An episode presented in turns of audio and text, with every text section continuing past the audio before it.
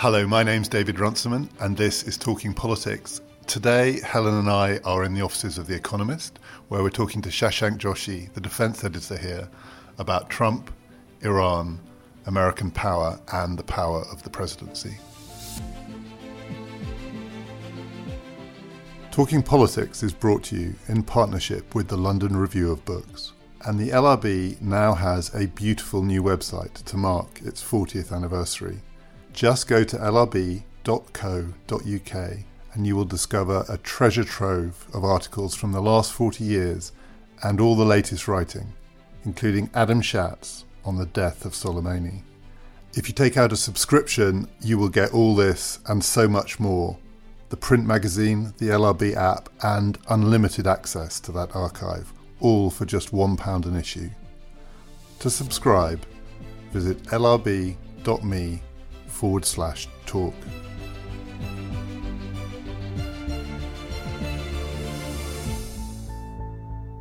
Shashank, we are th- roughly three weeks out from the drone strike that killed Soleimani we could have had this conversation three days out, and I suspect there would have been a conventional wisdom that we might have wanted to challenge then about Trump's craziness. We could have this conversation three months out, and it would probably look different again. But as seen from today, a kind of conventional wisdom is afoot, which is maybe a bit less than three weeks ago it looked like a crazy act. Now the craziness has a logic to it, which is it's been quite effective as an assertion of American power, as a reminder to the Iranian regime of who can do what in the region and get away with it. Is the new conventional wisdom wrong? If, if this is a kind of madness or masterstroke choice, where are, where are you now? I think that wisdom has come about partly because of the shooting down of the Ukrainian plane, which has put the Iranian leadership on the back foot. And constrained their ability to weaponize this outrage, the assassination of their one of their top political military figures against the United States. And so they've been put on the back foot. They have looked like the bad guys. Over 50 people died in the in the funeral procession for Soleimani, and so that has, I think, helped the United States it's also very clear to see that countries like Israel, that in the days after the strike were clearly rattled, you know, countries that would have welcomed the death of Soleimani were saying, you know, you know, this wasn't us, right? This was the Americans. But of course, a week later, as it looked as though Iran's retaliation would be kept within bounds. Bibi Netanyahu saying this his death was a great thing for the region, we embrace it. For all of that, I think once the dust settles, this is not going to play to America's advantage. When I speak to officials from the UK, the US, they point out that the Revolutionary Guards, that Quds Force, the, the special operations branch that Soleimani led, was bigger than him. He built up an institution. He built up talent in the last five years of waging these campaigns in Syria, in Iraq, in Lebanon, people under him. It wasn't just a one man show. And more importantly than that, the Iranians have done something quite deft in taking advantage of the political anger in Iraq in particular and using it against America at a time when, of course, let's, let's not forget, mass protests in Iraq were being directed at Iran's presence, and they successfully neutered some of that. So there's a lot to unpick, and when we get onto the politics of the region, lots of different things overlap here. But just on that question, so Netanyahu says initially it wasn't us, it was the Americans. But there was also in that three day early response period, I kind of thought, well, it wasn't the Americans, it was Trump. I mean, that idea that this stood somehow outside the bounds of what you might expect from something that could be called an American strategic vision, even if that vision is quite Trumpish.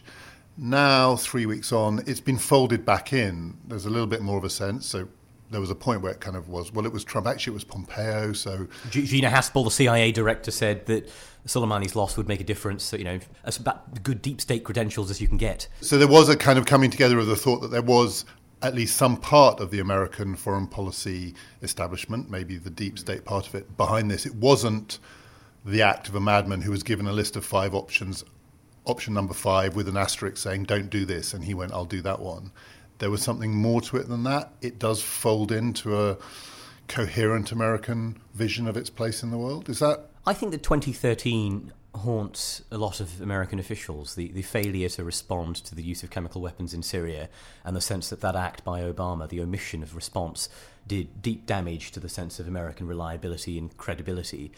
I think also Trump's failure to respond to the shooting down of an American drone, his decision not to respond to the brazen uh, Iranian attack on Saudi oil facilities last autumn, all of these things weighed on him very substantially and very deeply and, and contributed to a sense that this however reckless, however wild in one sense, we're sort of expunging some of those ghosts, some of those things that were haunting American credibility.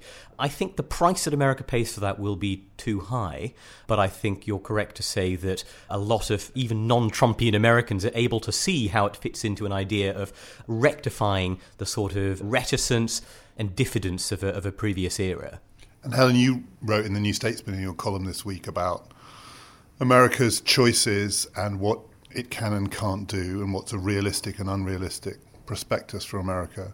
There is a thought again in this new three week on conventional wisdom that something real has been revealed here, that some of the illusions, maybe of the Obama years, have been stripped away by this act. And this is a more conventional piece of American action in the region, and the realists are, relatively speaking, happier with it. Is, is this a reassertion of a kind of, not realism, but at least reality? I think, in a way that it is, it fits with the way in which those who get cast as realist, and in some sense, Trump likes to cast himself that way, though on other occasions, I would say he throws realism straight out of the window. Want to say that things went wrong, as Shashank's been saying during the Obama years in particular, and that, that moment in the autumn of 2013 when Obama pulls back from the airstrikes against the Assad regime is for them a, a, definitive moment.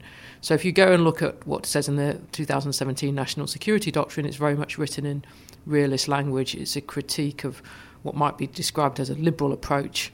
I think that's an oversimplification, but a critique of an approach that basically says we can make the world a nicer place by international cooperation and prosperity and saying actually American military power has to be asserted because we're in a world of great power competition that the United States needs to win.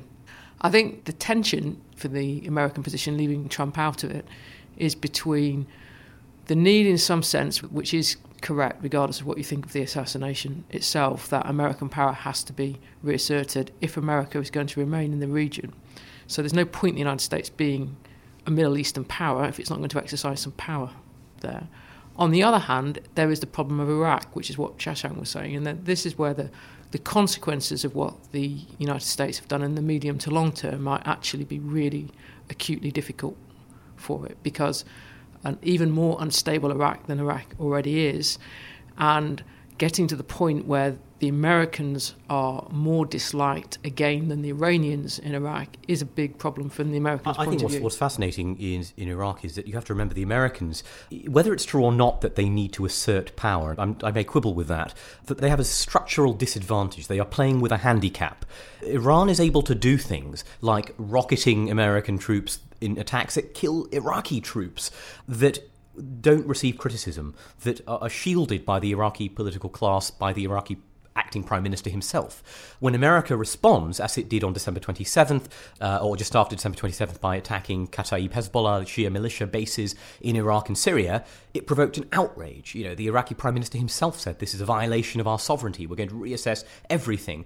Now, if you're the United States, you can gripe about it and say, well, this is profoundly unfair. Iran is rocketing Iraqi troops, and the Iraqis are saying, "Yep, go for it. That's fine." And this, let's not forget, these are militias that are formally part of the Iraqi armed forces in a constitutional, in a legal sense. When America responds, killing 25 or so Shia militia members who have been at America's throats and have, if you look back 15 years, killed over 600 American troops in Iraq with IEDs the Iraqi political class goes into meltdown, and America is suddenly facing this terrible political backlash. So the dilemma it faces, both in Iraq and I think more broadly, is that it may feel it needs to assert power, and others may be egging it on to assert power, but when it does, it faces a very, very more stifling set of constraints than Iran does. Iran is in the region, it's a neighbor, it's next door, it will be there forever. America won't, and I think America has to realize it's sort of batting with a disadvantage here. And America not being there forever, after all, the other thing that we're meant to believe about Trump's instincts is that given the choice, he wants out of this part of the world.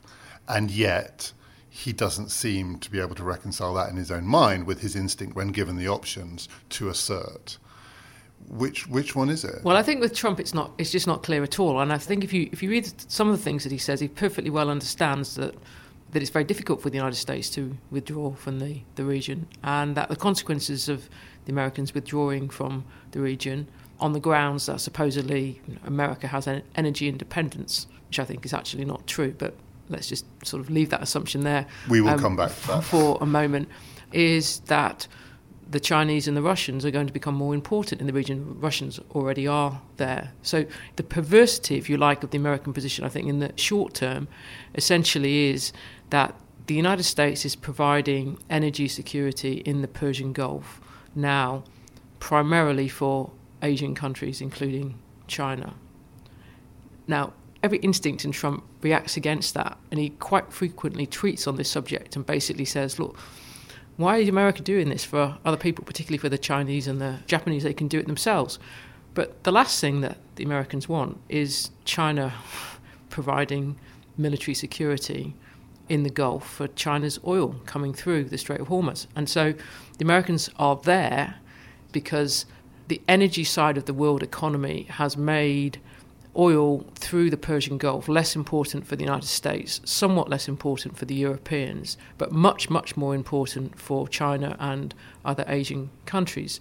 But the military power that's providing the security around that is still the United States. So if the United States withdraws, it's not going to be a, a, vacuum that's just going to be filled by Iran and other Middle Eastern countries. You've got to deal with the problem of maintaining the openness of the strait, and that is going to bring the Chinese and the Russians much more into play than they are at the moment. I think that dilemma is exactly right. This desire to get out of the Middle East for reasons outlined in the National Defence Strategy that, and the NSS that you mentioned earlier. We can get onto those and the broader implications for Asia perhaps a bit later on. You know, we're already seeing elements of this. The Russians popping up in Damascus a, a couple of days after Soleimani's killing, offering the S 400 air defence system to Saudi Arabia after the Aramco attacks. It's a sort of two fingers up to the Americans saying, well, your Patriots didn't work so well, did they? The Chinese, of course, have, have cornered the market for armed drones in the Middle East because the Americans won't sell Reapers or uh, other armed drones. And so the Chinese Wing Loons and others have stitched up the market in places like Egypt and done very well out of that.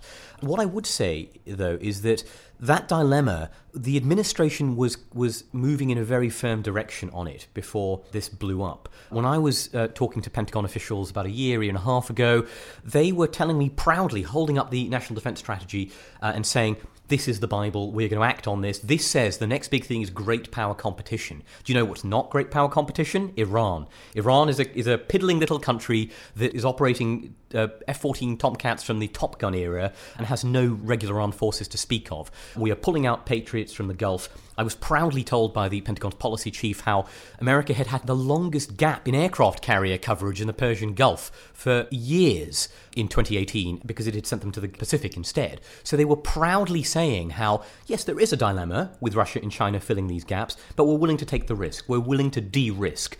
I think we have to ask why has that been reversed with 14,000 new American troops in the last year, more than I think were in place when Trump began office, which is, you know, crazy when you think about his campaign pledges. And I think the answer is not some coherent thought out view of the importance of asserting American power or pushing back at Russia and China. I think it's the fact that Trump walked away from the Iran deal, setting in motion this chain of events, this clown show that he is unable to control and has pushed him into these series of retaliatory actions in a spiral. So I think that ultimately he still wants to get out, but the collapse of the Iran deal, the nuclear deal, is a fundamental reason that is, is burning and pulling him back into this dumpster fire. The point I would somewhat disagree there, though, is, is that this is a persistent pattern in which you have an American president who wants out of the Middle East and then finds that that is not what they, that they are able to do. So you get the same kind of rhetoric from Obama about how shale energy independence is supposedly creating all these new options for the United States and it can concentrate on China. I mean, that was what the whole Asian pivot that Obama was keen to talk up from 2011 onwards was about. And that was concentrate on China in a different way than Trump wants to concentrate on China, yeah. but it's still the same kind of thing. yeah. This is the key relationship, this, whether yeah. you have a slightly glossier version of it or a more realist version of Absolutely. it. Absolutely. And yet that isn't what happens at all. Even even when Obama pulls back from the Syria attacks in 2013, he's still back in using American military force in Syria and Iraq a year later. Having derided ISIS as a JV team. Yeah. yeah there's nothing to worry about. Yeah, absolutely. And so it's simply I think it seems to me not possible even in the terms in which American officials like to talk about the ability of the United States to pull out of the Middle East. For it to do so, it would take a, a massive reappraisal of this issue around the Persian Gulf, which the Americans have been obsessed with, understandably, in, in lots of ways, for decades. So, unless I missed it, another thing that doesn't add up for me, Shashank, in your description of those conversations with Pentagon officials, they're saying we're in the great power politics game again. Iran is this piddling power. We're going to walk away from that, including from the nuclear deal. But then that, unless America is willing to assert itself in the region, greatly increases the chances that Iran will pursue a nuclear capability, at which point it ceases to be a piddling power, doesn't I, it? I think the way to square that circle was the Iran deal. Um, Right, and so this comes down. This comes back to disagreements and you know, contested things around was the Iran deal a genuine, you know, achievement of diplomacy that would have constrained Iran's nuclear ambitions for decades, or was it some sort of flawed, weak deal that would eventually have allowed Iran to break out very quickly and, and after a few years of compliance? I very much take the former view and think that the way out of that dilemma was to say you had this deal, Iran could enrich, Iran had sanctions relief. Obama's ambition, of course, as he expressed it in his famous interview to Jeffrey Goldberg of The Atlantic, was why can't the Saudis and the Iranians share the region? Okay, maybe that was naive, but even if you, you don't have to go that far to see that the deal neutralized the prospect of an Iranian bomb for a long time, buying America space to pull out. That's my view of it. Uh, of course, if you're in the Gulf, we were in Israel, you'd say that's bonkers. If Iran was going to go full steam ahead, and the minute America turned around, they would have uh, uh, cut loose. I think the, the other question, though, and, and that is, I think, where you get the more considered reappraisal of the Iranian nuclear deal was it was entirely detached from these other questions of Iran's behaviour in the region, and it was agreed in a geopolitical context that it simply evaporated three months after the agreement was struck, and that was because you, three months after the nuclear deal was announced, Russia began its military intervention in Syria. And that very much swung the balance of power in the Syrian civil war back towards the Assad regime and the Iranians. That has consequences for Lebanon, that has consequences in terms of the fear that that incites in Israel. So even if you think that the nuclear deal was a better path to containing Iran on the nuclear front, that isn't actually a solution to your Iran problem more generally But the in the Iran Middle problem East. didn't. If the NDS is about great power competition and the, the, the, the state of America's position in the world vis a vis China and Russia, what difference does it make if Hezbollah controls three airports or if the PMF in Iraq controls the Interior Ministry or, or anything like that? If you're on the Pentagon, you think, sort of, so what? How does this make a difference to the bits that I really care about? The High North, the Atlantic, the South China Sea, and the Southern Pacific? One thing that we do know about Trump, and it definitely factors into these decisions, is that he's allergic to the things that Obama did. So the other way you could frame the dilemma of people around him is, as Helen says, some of these challenges for the United States long predate the Trump administration, and you can see them running through what Obama was trying to do.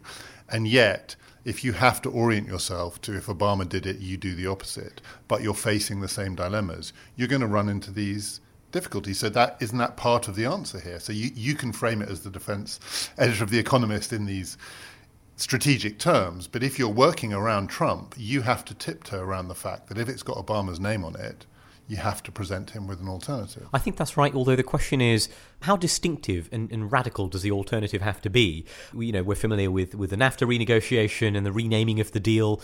And last week, Boris Johnson said we need to get rid of the JCPOA, the, the Iran nuclear deal, and we need the Trump deal. What he meant by that wasn't we need to give Trump everything he wants on his wild demands, which is that Iran stop enrichment and stop all of its activity in the region, which everyone knows is not going to happen. It's impossible. There is no diplomatic agreement ever signed that does all of these things. But he meant let's cosmetically tweak it. Iran signs up to a few more things and says some nice things, and we rename it the Trump Comprehensive Plan of Action, and hopefully he forgets everything he, he thought about. I mean, maybe that's a bit juvenile, but I, I think that's how Macron started his presidency, trying to push Trump on that. Boris has got there as well from a different point of view, and I suspect that really is the only feasible way out of this, because Iran's nuclear program is now expanding, and only something similar to the JCPOA is going to stop it. I think that the Trump reacting against the Obama thing, where the nuclear deal is concerned, is overdone because every single Republican presidential nominee in 2016 who'd ever won the nomination, assuming that that person then went on to win the election, would have ended the nuclear deal at some point. Whether they would have ended it in the way in which Trump did at the moment in which he did is another matter. But if you look, go back to the Republican primaries in 2016, Trump probably spent less time on banging on about the nuclear deal than quite a number of the other candidates did. And indeed, he spent quite a lot of time actually during the Republican primaries being the anti Saudi candidate on the Republican side rather than the anti Iranian candidate. He was quite late, really, I think, to the Iranian nuclear deal. So, whilst I wouldn't dispute Trump's psychology in relation to Obama, I think that we can't use that as anything like a sufficient explanation as to why a Republican president turned against the Iran nuclear deal. And Shashank, so you mentioned the document from 2017 that sets out this vision of a new direction for America in the 21st century, which is essentially going to be China versus United States as the central battle. And there is presumably big fights going on inside the American defense establishment and political establishment about what that means. These then cut across another titanic struggle that's going on, which has visible manifestation this week in impeachment, but is bigger than impeachment, which is about the power of the president. And the, the killing of Soleimani kind of encapsulated both these things. It was to people outside the United States, this extraordinary and slightly terrifying manifestation of the ability of a United States president, when given a series of options, to say, I pick that one, and then it happens a few hours later. At the same time, it cuts into these larger strategic questions. Can you are you able to unpick these things? Executive power versus American power. Which one dominates at the moment in this way of thinking about America's future? I think executive power enables that expression of American power. Um, this is not just about Trump, although the the way he dealt with the Soleimani attack by you know not really notifying congressional leaders, issuing them some sort of fairly rudimentary briefings that even the Republicans said were feeble and in no way demonstrated claims of an imminent threat. For all of that, we have to remember very clearly it was Obama, who also relentlessly expanded presidential powers around things like targeted killings. And before that, it was George W. Bush. Absolutely. And before that, it was Bill Clinton. And Bill Clinton, of course, in Kosovo, uh, making it very clear that he, he didn't think this was something that required that the War Powers Resolution was relevant. The story of American presidents ignoring Congress and asserting large powers is the norm. It's not the exception. Obama, I think, carved out new space for it, Bush having done so on, on in, in the war on terror. Trump is merely taking advantage of that. Where I think one of the key differences it is, is that there are fewer checks and balances on the internal checks and balances within the executive and the way it operates on the use of those powers. And I mean here both internal deliberation, which I think is more ad hoc and less substantial and serious than it was in the Obama era, but also with allies. I think, you know, we haven't mentioned the Syria pullout, which I think cuts against a lot of what we've been saying on expressions of American power. I think it was devastating for perceptions of American credibility. Didn't consult with allies on that, even allies who were affected. Didn't consult with allies on the Soleimani raid, including the UK and France, who have special forces in Syria. And I think the failure to consult with allies and this half baked policy process mean that you have the same set of very permissive constraints on presidential power, but exercised in more troublesome ways. Yeah, I mean, I think that it's clear that if you look at the history of America as a as a superpower, you have the substantial, at least, periods of, of time when you get a lot of presidential power exercise without any regard for Congress. I mean, if you go back to Nixon, this didn't turn actually up in the end in Nixon's impeachment articles, though you could have said it should have done.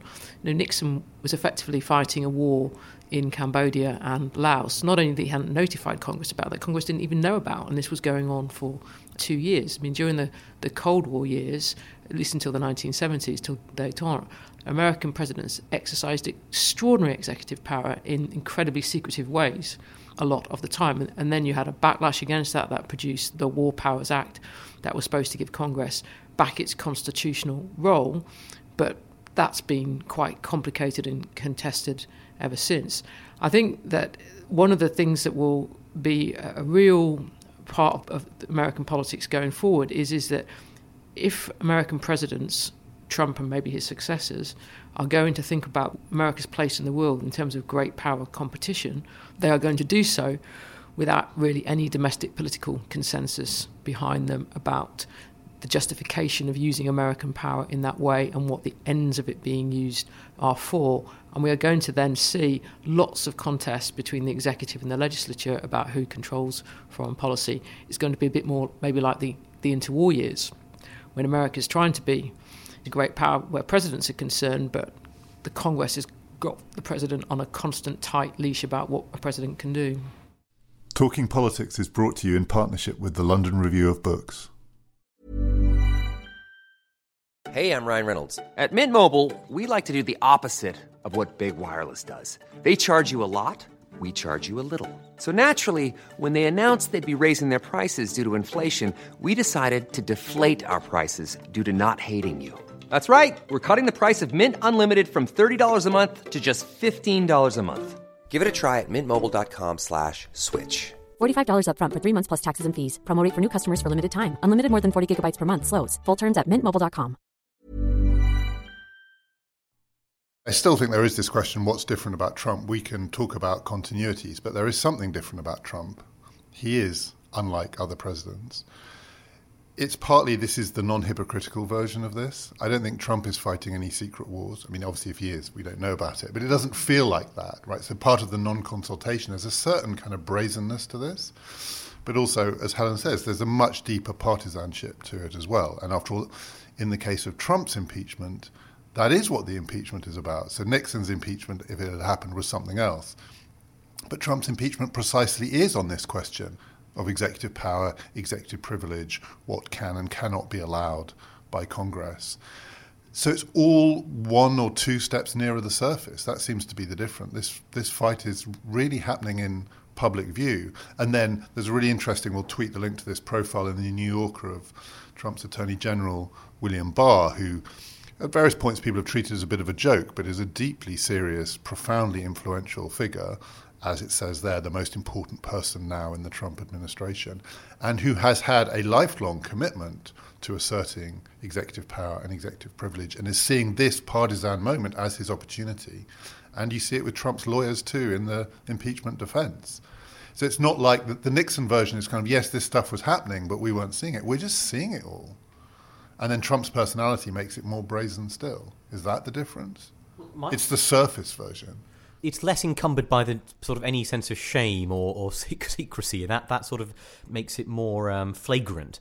But I think it also makes it easier to defend amongst sort of Senate allies. And my question is, what difference does this all make at the end of the day? We're seeing it one step closer to the surface, as you say, Helen, but we've also seen pushback on war powers. You know, last year we saw bills advance on the president's authority to support Saudi Arabia in Yemen, and it made enormous progress, more so than any of these other bills. But of course, Trump didn't sign it. I don't think there was a veto proof majority on it. It would have provoked a constitutional battle that they probably would have lost anyway.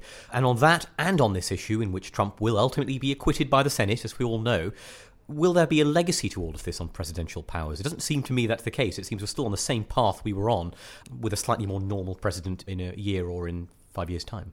Well, I think there's, there's two different things that are going on if you look at it, say, like the last decade and a half. On the one hand, you have assertion of executive power, including the executive basically using drone power as a, as a means of asserting American power abroad, and you can see that in Obama.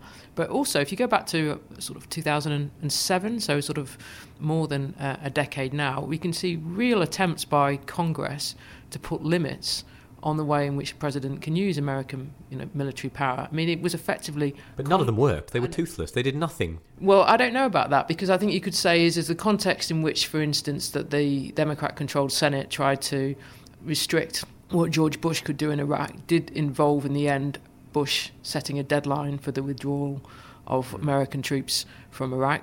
Obama was actually, as a senator, involved in that, some of the early versions mm. at least of that legislation. That was a deadline that then Obama thought had to be effectively observed as president. It led to the, the complete withdrawal of American troops in December 2011. Even if you go back to the moment when Obama decided not to pursue the airstrikes against the Assad regime in September of 2013, the context of that precipitated actually by decision in the in the British House of Commons was Obama saying, "Okay, I'm going to get congressional authorization for that because I'm now slightly worried." And then when he realised that congressional authorization was not going to be forthcoming, pulling back from that. Now, if you go back to that Atlantic interview that Shashank was mentioning earlier, Obama describes this really definitive moment of his presidency, this existential moment when he's not listening to the American foreign policy establishment and saying blob. the blob, as he likes to call it, and saying I'm using my individual judgment, but that's a slightly sort of, shall we say, sanitized version of what actually happened because Congress understand it the realization that he wasn't going to get congressional authorization played at least some part in that decision. So I would say that we're in a period in which there has been, I mean, I agree with Shashank that it's not determinant what Congress can do, but it is putting some limits on the ways in which American presidents can act in the Middle East in particular. And hasn't it also on Russia had a significant impact? It, it, it, you always remind us that. The original authority for sanctions against Nord Stream came from a bill that Congress passed and that Trump was quite reluctant to sign into law. I can't remember that was 2000. I think it was. Just, I think it was 2018. When you mention that, it's important to note this is not just about war-making powers in a world in which you know America is using all these levers of coercion. Congress is particularly significant in sanctions policy on Iran, on Russia, on all sorts of other states. And yes, the Treasury Department, OFAC, their, their sanctions department, ha- has enormous powers to implement it. But Congress has been a driving force behind these things. And I think you're right to say a president has sometimes been a rule taker on some of those things. So, two things could happen in November Trump could win again, or someone else could win. So, that second one is more than two things, because then we're not going to get into who that someone else could be. But Shashank, you raised the question: What's the legacy of this? This is partly what matters here. So he's not going to be convicted by the United States Senate. He will presumably, unless some act of God intervenes, run in the fall, in the autumn, and he might win. Were he to win, how do you think the legacy question then looks? So there's the usual kind of slightly hysterical fear about an unconstrained Trump without needing to worry about re-election with the second mandate, which should all kind of get under our beds. But it would make a big difference, wouldn't it, to this question of presidential power? Yeah, uh, it would make an enormous difference. But most importantly, is how it's employed and how it's used and the choices he makes. And I think the single most consequential legacy would be the hedging behavior that we've seen in the past several years. Hedging by, we talked about Russian and Chinese inroads into the Middle East. You know, we haven't mentioned Emmanuel Macron's interview with The Economist, where he was engaged in a sort of extensive, several thousand word act of hedging, talking about Europeans need to show sovereignty and work within themselves in order to sort of stop being crushed by these sort of Sino American vice. And we can point to examples in, in Asia as well, where Japan and South Korea, I think, are deeply perturbed by the last several years. The impact on alliances, which, by the way, was one of the three pillars of the national defense strategy. It was about, you know, great power competition, it was about working by and with through allies. There was a third element I can't recall now, but allies were absolutely fundamental to it. This is why James Mattis resigned, because he realised this was being torn to pieces and ignored. And I think if we see a re election, the most consequential thing we see is plan Bs, plan Cs being explored, put into motion, pursued by allies in Asia, Japan, South Korea, Australia, by Europeans, by Saudi Arabia, by the, the other Gulfies, by Europeans, and that is going to be a process that takes off under re election, I think. I, I, think that sort of the singularity of Trump can be overdone where alliances are um, concerned. I mean, again, if you go back to the Macron's interview with the Economist, in his critique of NATO, and obviously some of that is directed very firmly at Trump, particularly the decisions about withdrawing troops from, from Syria that were taken in the latter part of, of last year. He also makes it clear, though, that as far as he was concerned, that the definitive moment actually came under Obama, and it was back to that moment in September 2013, where the French were left high and dry by Obama's withdrawal from that action. If you go back to the war against ISIS, the French got sufficiently dissatisfied with what was happening to effectively start their own independent military operation in, against ISIS as well.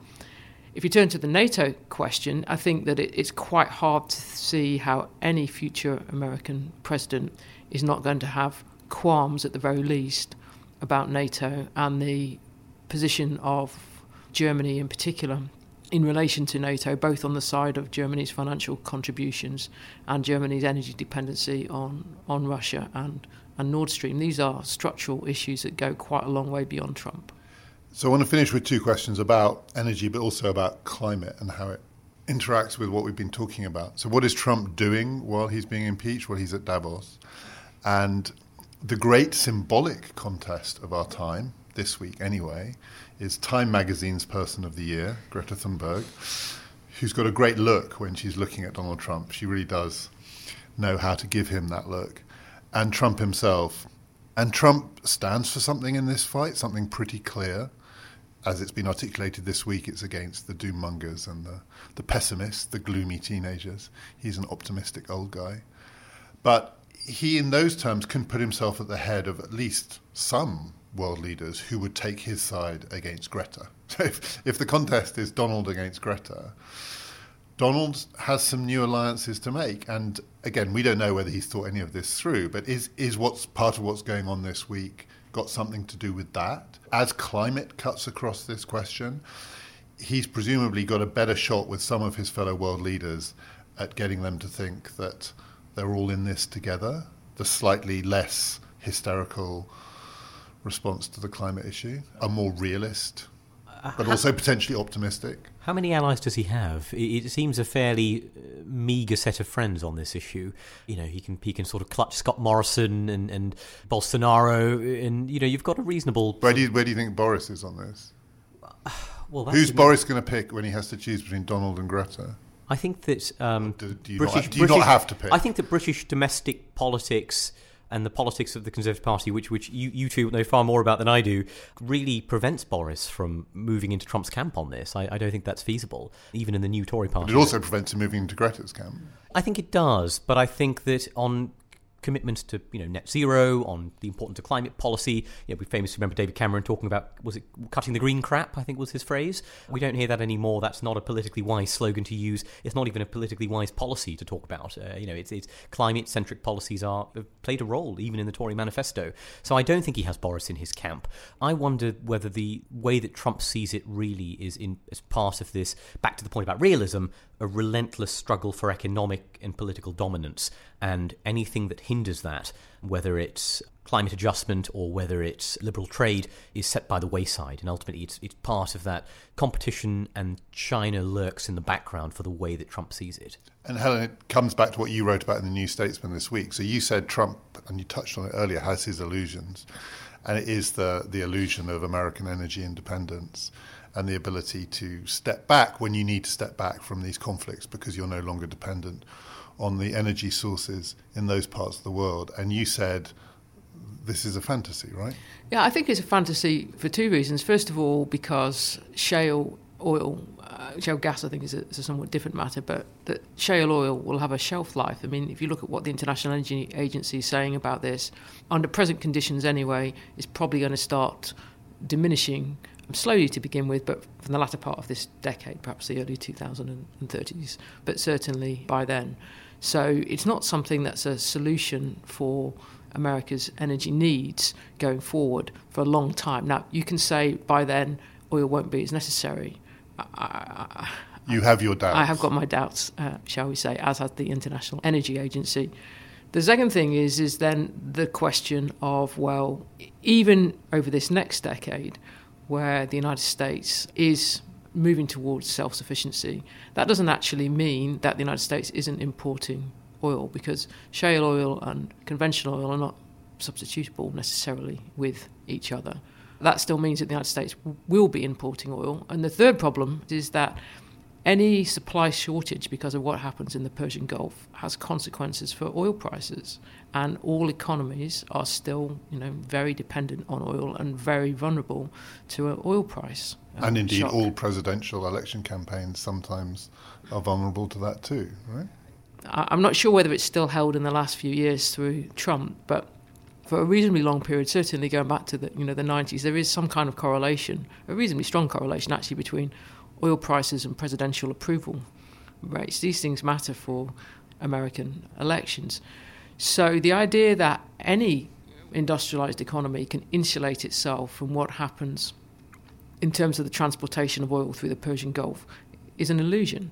And the problem, the geopolitical problem that arises from it, though, is, is that, as I said earlier, quite a lot now, in fact, a high proportion of the oil that is coming through is actually going to Asia, when previously it would have been going to Europe or to the United States. And that is what creates this, seems to me, fairly fundamental difficulty in the world in which we now live is is that you have a situation where the Americans are the ones who are basically guaranteeing the openness of the strait and the Chinese and the Japanese are the primary beneficiaries of that. Now that's fine on the Japanese side of it. The Americans have been doing that essentially since the 1950s in in some respects. It's a lot more complicated on the on the Chinese side of it It's noteworthy that Japan did send a destroyer to the Gulf, you know, for, for, the, for the first time for an intelligence mission. It's not plugging into the US Operation Sentinel, which is a bit that guards It's got, it's got renamed now. I've forgotten what the new name is, but it's not called Sentinel now. Uh, it's the uh, International Maritime Security Construct, but Sentinel's a military bit that sits under it.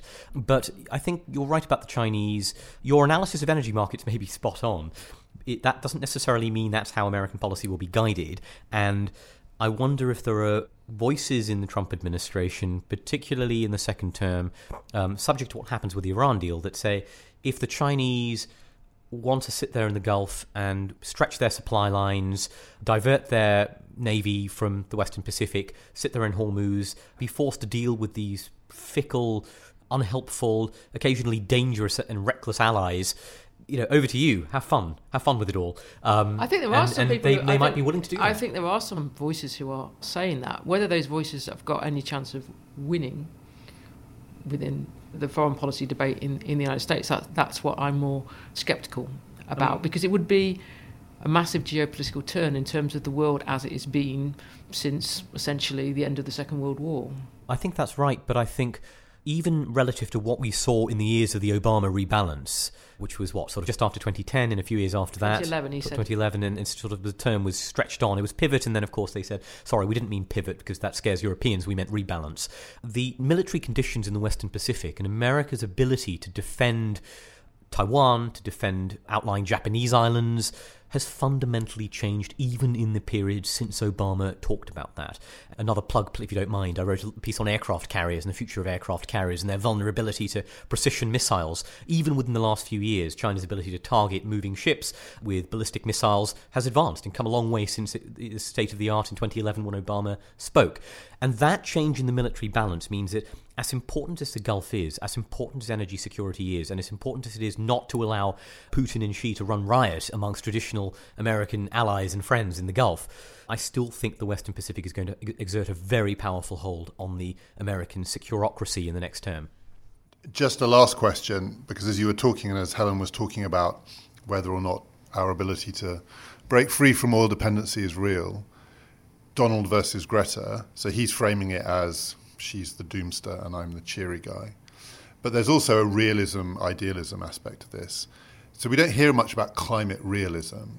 But presumably at some point and at some level, this is going to kick in, and maybe it does go beyond Donald Trump and Scott Morrison and Bolsonaro there are some genuinely difficult questions being faced by all major states about energy and climate. And compared to what Greta is demanding, there are probably more realists out there than there are idealists. Now, I'm not saying that Trump's the one to marshal that support, and who knows what will happen in the presidential election. But climate realism in this context is going to become real, isn't it?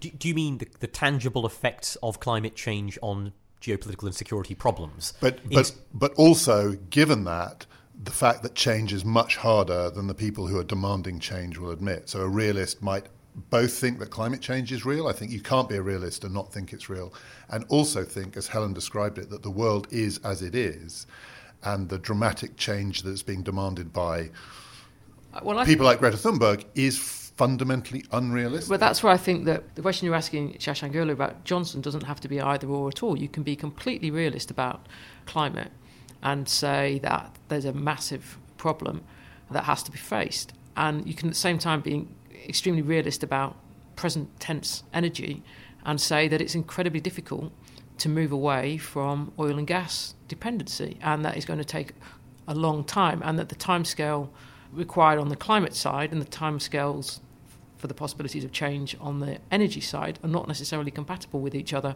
at all. And you can then be realist about what the geopolitical consequences of present tense energy dependency are. And I think that there has been a tendency that's gone back really since the shale boom started, sort of in the earlier part of the, the last decade, for Americans, including within the American foreign policy establishment, to be very idealistic about what shale brings about. They think that, I mean, you could hear that in Obama's language, you can hear it in Trump's languages, is they think that it brings about geopolitical transformation that allows America options that it didn't have prior to shale. And I think that that is illusionary. And I was going to say, and it was partly provoked by what you wrote, Helen, in the New Statesman this week. Whatever Trump is, and whatever forms of realism he has injected new life into, it's not that kind of realism. It's not, not at all.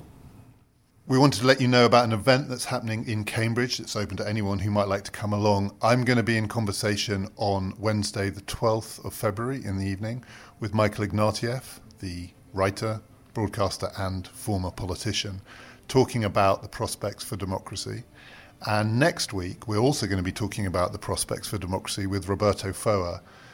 That's going to be a conversation about whether people around the world really still have confidence in it.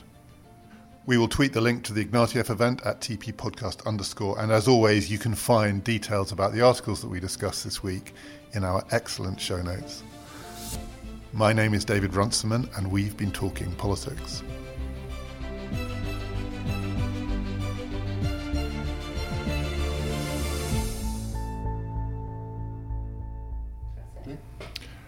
Is there anything else I need to say? Will we plug The Economist again? Managed to get plenty in. Yeah, you did. I'll get my bonus for both, that. Yeah. you both plugged the Macron. didn't? I have read that interview about 10 times. Sorry. I read that interview The about macro 10 one. Yeah, it's good, isn't it? Yeah. Yeah. Nothing, nothing to do with me, but. Uh,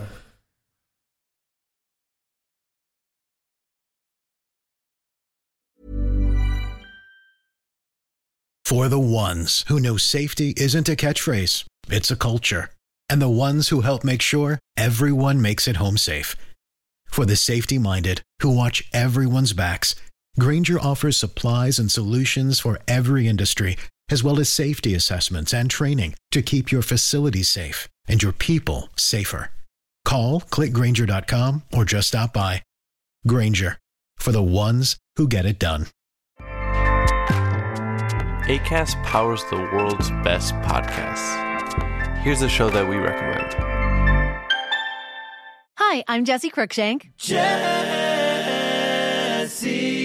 Cruikshank. I host the number one comedy podcast called Phone a Friend. Girl, let's phone a friend. Not only do I break down the biggest stories in pop culture with guests like Dan Levy and members of NSYNC, I do it with my own personal boy band singing jingles throughout because it's my show. It's your show, girl. New episodes of Phone a Friend Yeah. drop Thursdays wherever you get your podcasts. So work it, girl. Yeah, work it. Okay, that's enough.